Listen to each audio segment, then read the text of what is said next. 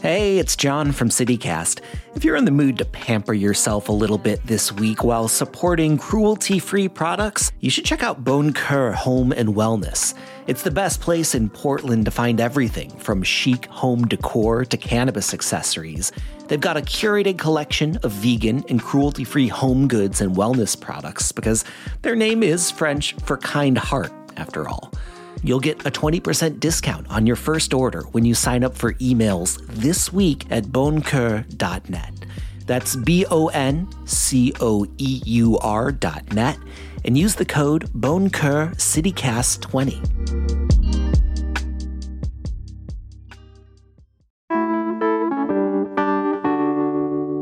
Since 1996, bow tie wearing Representative Earl Blumenauer has been the collective voice of Oregon's 3rd Congressional District, which includes the city of Portland.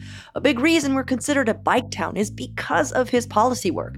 His first year in Congress, he founded the Bipartisan Bike Caucus, which promotes cycling by improving public infrastructure. And because of all this, he's had a bicycle and pedestrian bridge named after him in town. His time in Congress made a real impact on our city's livability. And recently, he's announced not pursuing re election next year. So today on CityCast Portland, we're asking him to reflect on his long political career, his thoughts on the state of our city, and who knows, maybe we'll even get the story behind the iconic bow tie. It's Tuesday, December 12th. I'm Claudia Meza, and this is what Portland's talking about.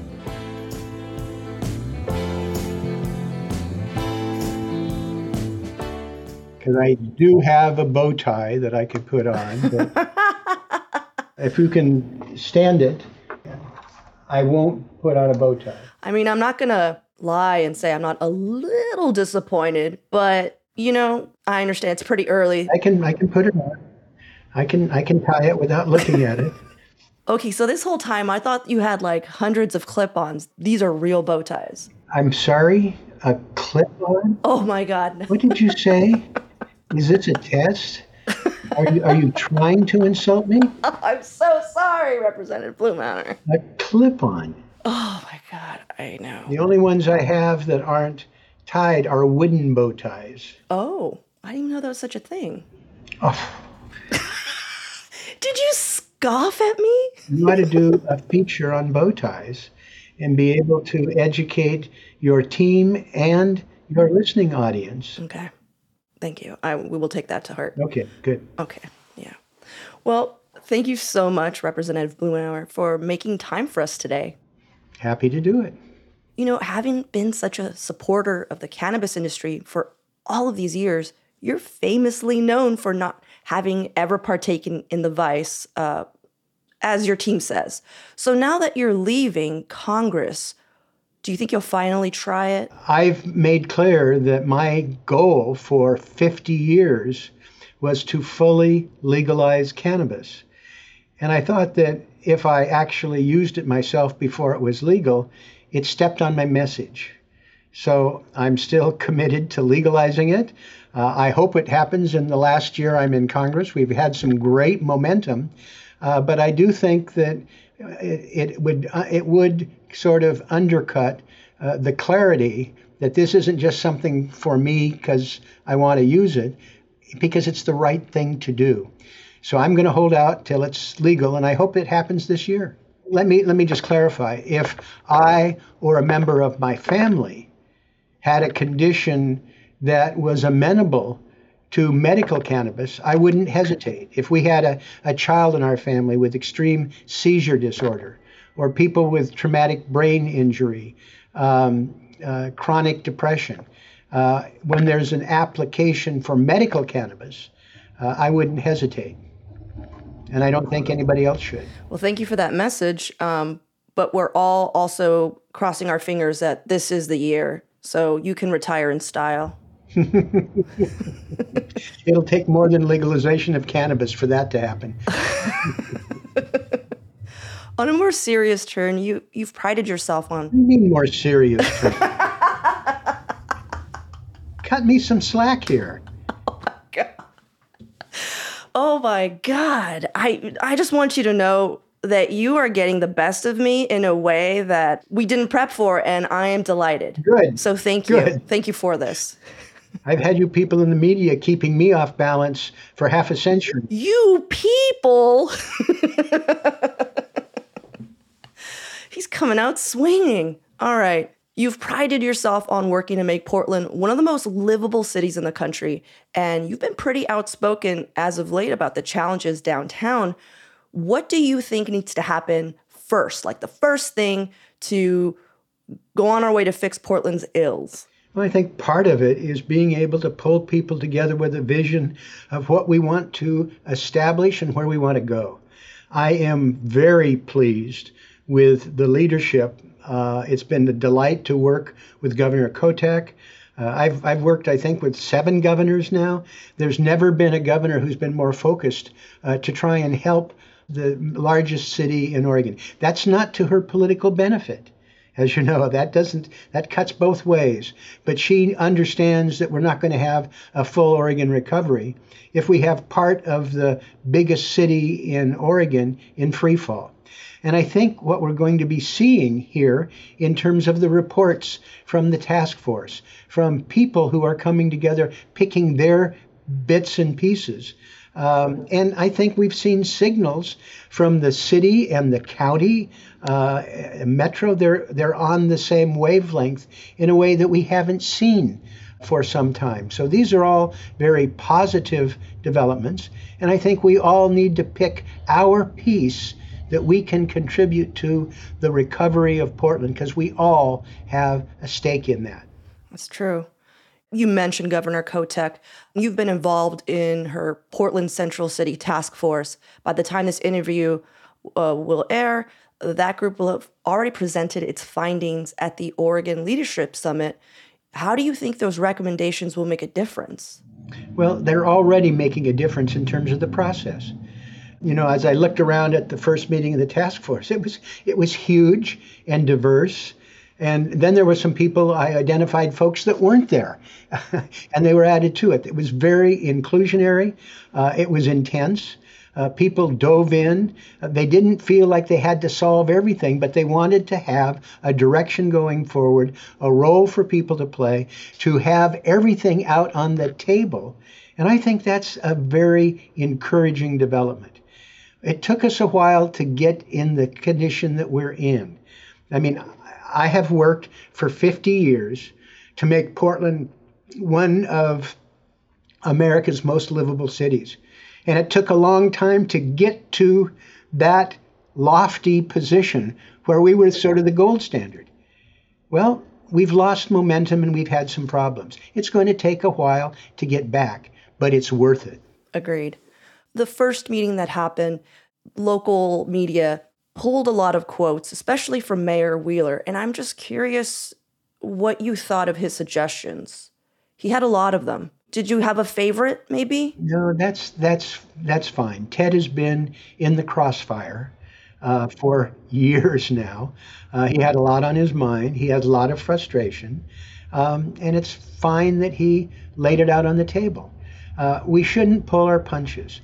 We should be clear about the challenges. We should be clear about our expectations. And it's not just the mayor.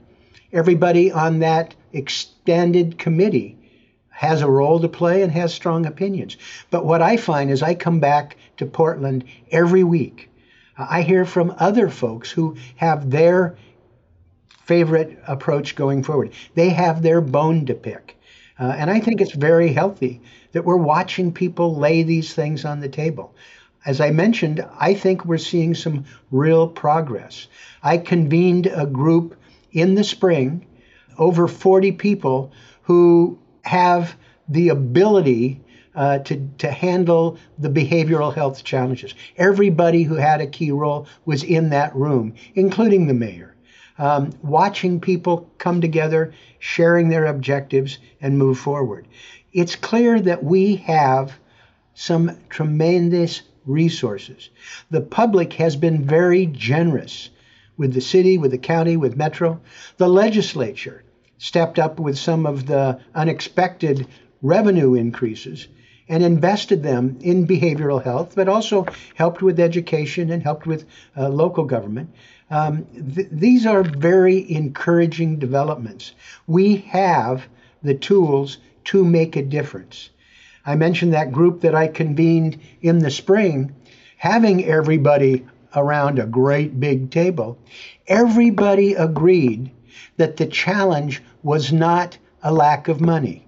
I mean, there's never enough money to do, you know, the sort of the endless opportunities to deal with behavioral health, with criminal justice, uh, dealing with addiction, uh, public safety. But the challenge we have now is not a lack of resources. It was being able to take the resources that we've been given by the public, by the state. A lot of federal money is sloshing around that's still working its way through the system. Our challenge now is to be able to figure out how best to deploy them. And then it's all about execution.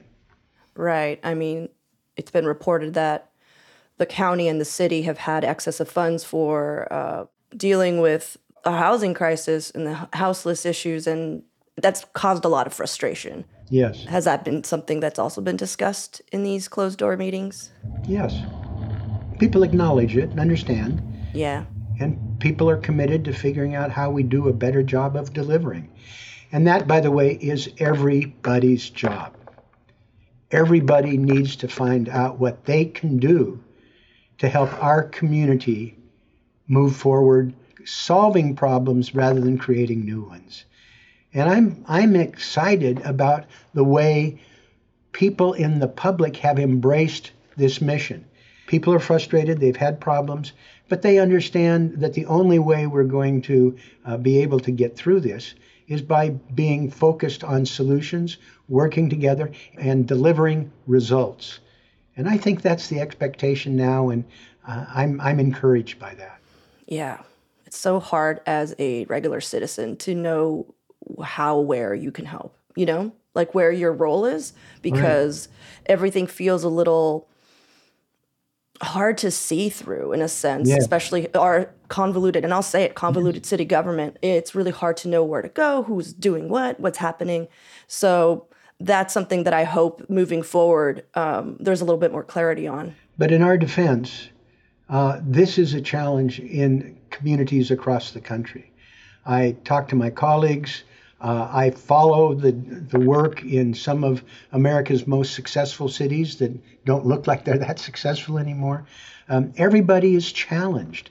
We've had problems with workforce, with supply chain. There are people who are really cranky uh, and throwing curves. So it's harder for us because it's our community. Uh, but this is, we're not unique. Uh, there are problems across the country, and I'm hopeful that we're going to see more progress uh, in the months ahead on our shared concerns and our shared problems. All right, well, let's take a quick break here. And when we come back, Representative Blumenauer's hardest job.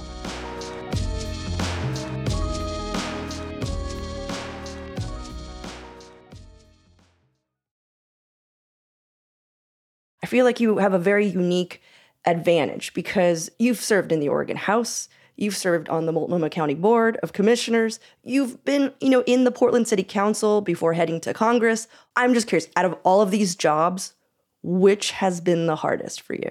Well, they they had different challenges. Uh, for me, being in that very exciting legislative session in 1973, and then for two other sessions where I was able to chair the Revenue and School Finance Committee, work on tax reform, uh, education. There was an air of excitement and possibility in a way that we haven't seen at the state level. I, I was privileged to be a part of it.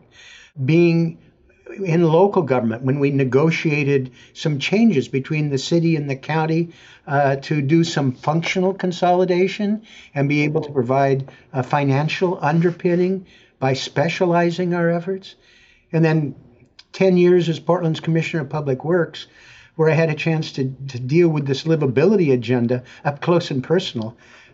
It, all of these are, are, are different challenges, uh, but nothing has been as frustrating as what I've experienced in the last year with a manifestly dysfunctional Congress and a legislative majority of you know, I'm trying to think of a polite way to describe the dysfunction of the Republicans who can't even agree with themselves. That's been the most frustrating. It hasn't been hard because we haven't done anything. Yeah. If, if, we were able to actually legislate, there'd be a lot of things we could do. Um, but they're, but they're different challenges, uh, and each one in its own way was very rewarding. So, you've been in, in Oregon politics since you know for 50 years. What do you think has changed? 54, if we're going to be 54. I started as a, as a college student working full time on the campaign to lower Oregon's voting age and then shifting seamlessly in the ratification of the constitutional amendment for a national 18 year old vote. And then uh, a year later, I slipped into the Oregon legislature. Uh, so it's, it's 54 very interesting years. Wow. So for 54 years, and thank you for that correction, um, what has changed in Oregon politics? Well, it's a, a recent development that I find troubling is that there's too many people who've sort of lost hope, that are frustrated, they don't see a path forward. And that troubles me greatly. One of the high marks uh, of uh, the previous 51 years was a sense of possibility. That uh, we really felt that we had control over our fate, uh, notwithstanding a whole host of challenges there's there was more uh, optimism, there was more engagement, and that's been a problem. Even uh, oh, the last uh, two years in Congress were my most productive. All this work that we did with the Inflation Reduction Act and the uh, energy provisions, uh, the infrastructure, the chips, all of these things that we've been dreaming about and working on back to uh, the Obama administration and before, it all came together. Um, it's a little frustrating that people don't appreciate what we've got in front of us in terms of unprecedented opportunities to rebuild and renew America and to do so in a way that is equitable and a low carbon future. And we've worked for years to get to this point, and I fear that a lot of people don't fully appreciate where we're at and what we can do. Candidates are lining up to replace you. There's been a, a few who've already put their name in the hat. So, curious what your advice is to them. Well, I would hope uh, that uh, the men and women who are lining up to occupy one of the best congressional districts in the country. I don't. Modesty prevents me from saying the best, uh, but it's a tremendous opportunity to serve. I mean, people here care. Uh, we've got a great foundation. Uh, even with our troubles, our neighborhoods are strong. The local economy is intriguing.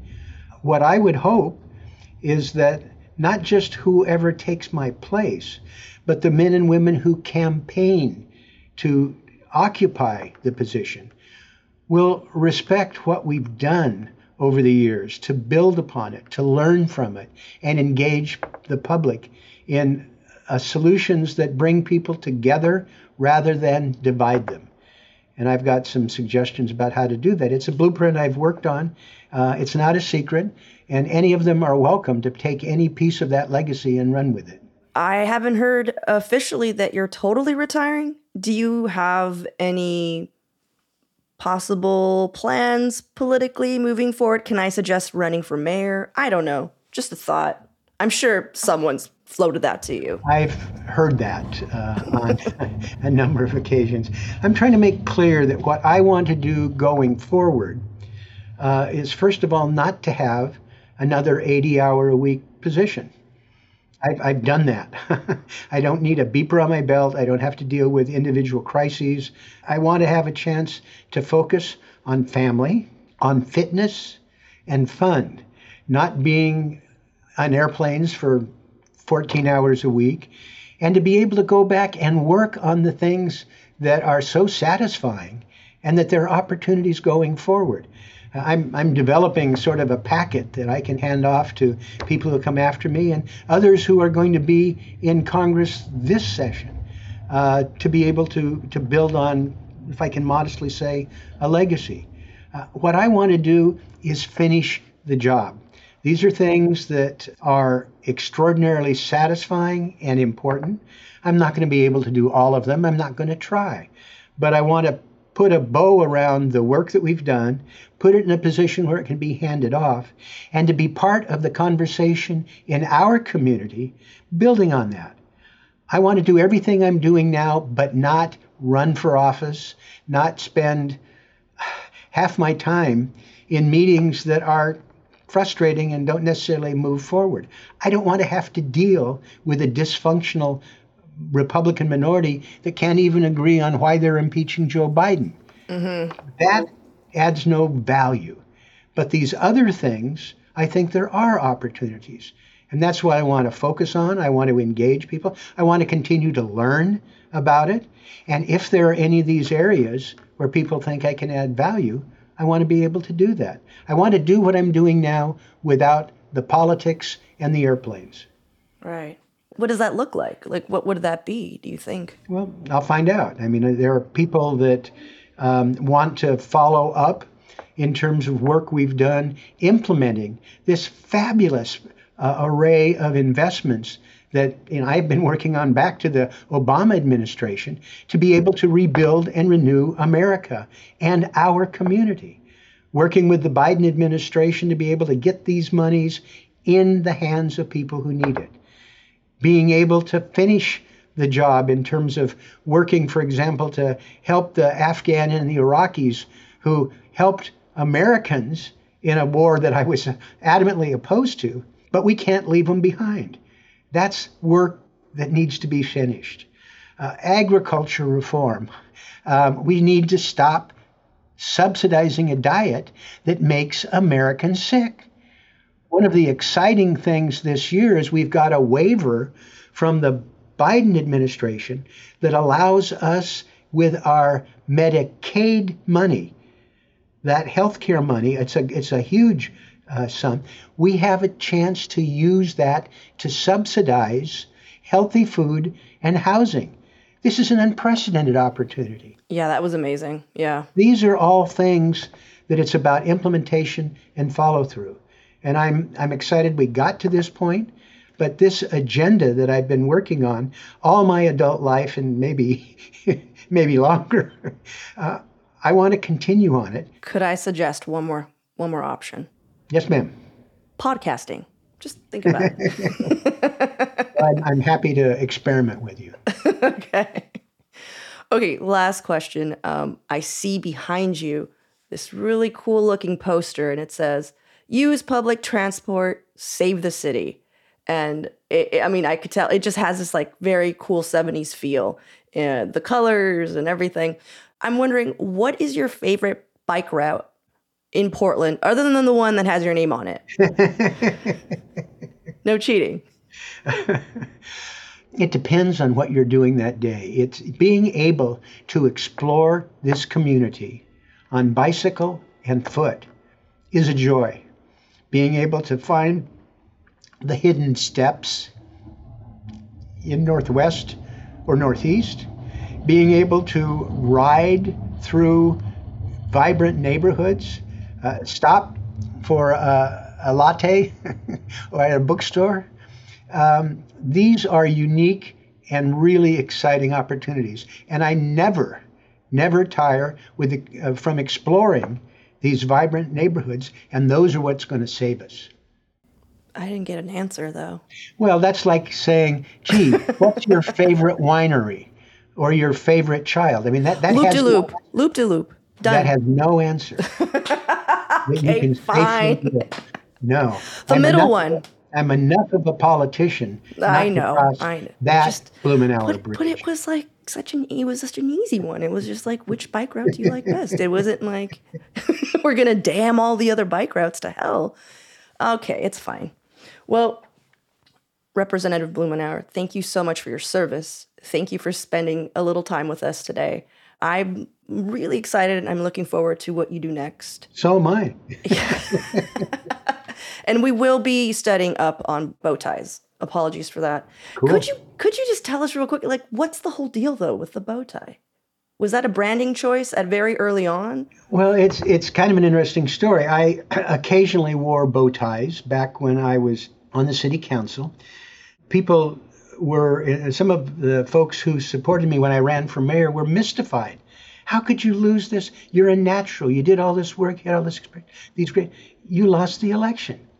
And a gentleman named Bill Naito, a legendary business person and visionary, said, "Well, I, I, I think you you were too serious. People didn't think you were, you know, fun enough." Oh my! He said, "You know, that bow tie lightens lightens up your image." So I started wearing bow ties uh, often. And as I went to Congress, Senator Mark Hatfield, who was one of my mentors, gave me some advice. He said, You know, you often wear a bow tie. I said, Yeah. He looked at me and he said, Always wear a bow tie. And I thought about it for a moment. And he was right. There were two people who were retiring eh, from the Senate who always wore bow ties Paul Simon, who had connections with Oregon, and Daniel Patrick Moynihan, who was kind of my idol in terms of livability. They were distinctive, they always wore bow ties, and they were leaving. And so I have always worn a bow tie every day I was in session. And people understood who I who I was, who wouldn't have paid any attention to me. I didn't need to wear a member pin with a bike pin and a bow tie. People, you know, kind of recognize me. It helps if you're kind of an obscure, average-looking person from a small western state uh, to do something that's a little distinctive, and the bow tie worked for me. As a political torch to pass on, I've never thought that the symbol would be a bow tie, and that's beautiful. Oh, man. Well, thank you again. Thank you so much, Representative Blumenauer. Happy to do it. Thank you.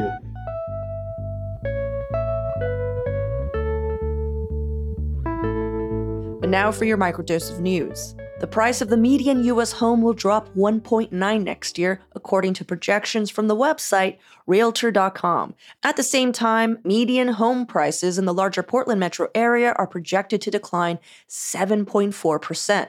Those price drops will come even as mortgage interest rates are expected to decline. Also, U.S. Senator Ron Wyden has championed a way for schools to secure Medicaid funding for mental health care. About 40% of Oregon children qualify for Medicaid health insurance, and schools will be able to use Medicaid funding to pay school psychologists and social workers thanks to an impending rule change. And Governor Tina Kotek's Portland Central City Task Force has released their recommendations. This collection of more than 40 business people, politicians, and others with a stake in downtown Portland have proposed more police for downtown, lowering taxes for downtown businesses, making it illegal to publicly use drugs, even if they are decriminalized, and the creation of more shelter space. Kotek's office has also suggested declaring a 90 day statewide fentanyl emergency to focus resources on addressing addiction and its impacts. For even more local news and events, sign up for our daily newsletter, Hey Portland. We'll throw a link in the show notes.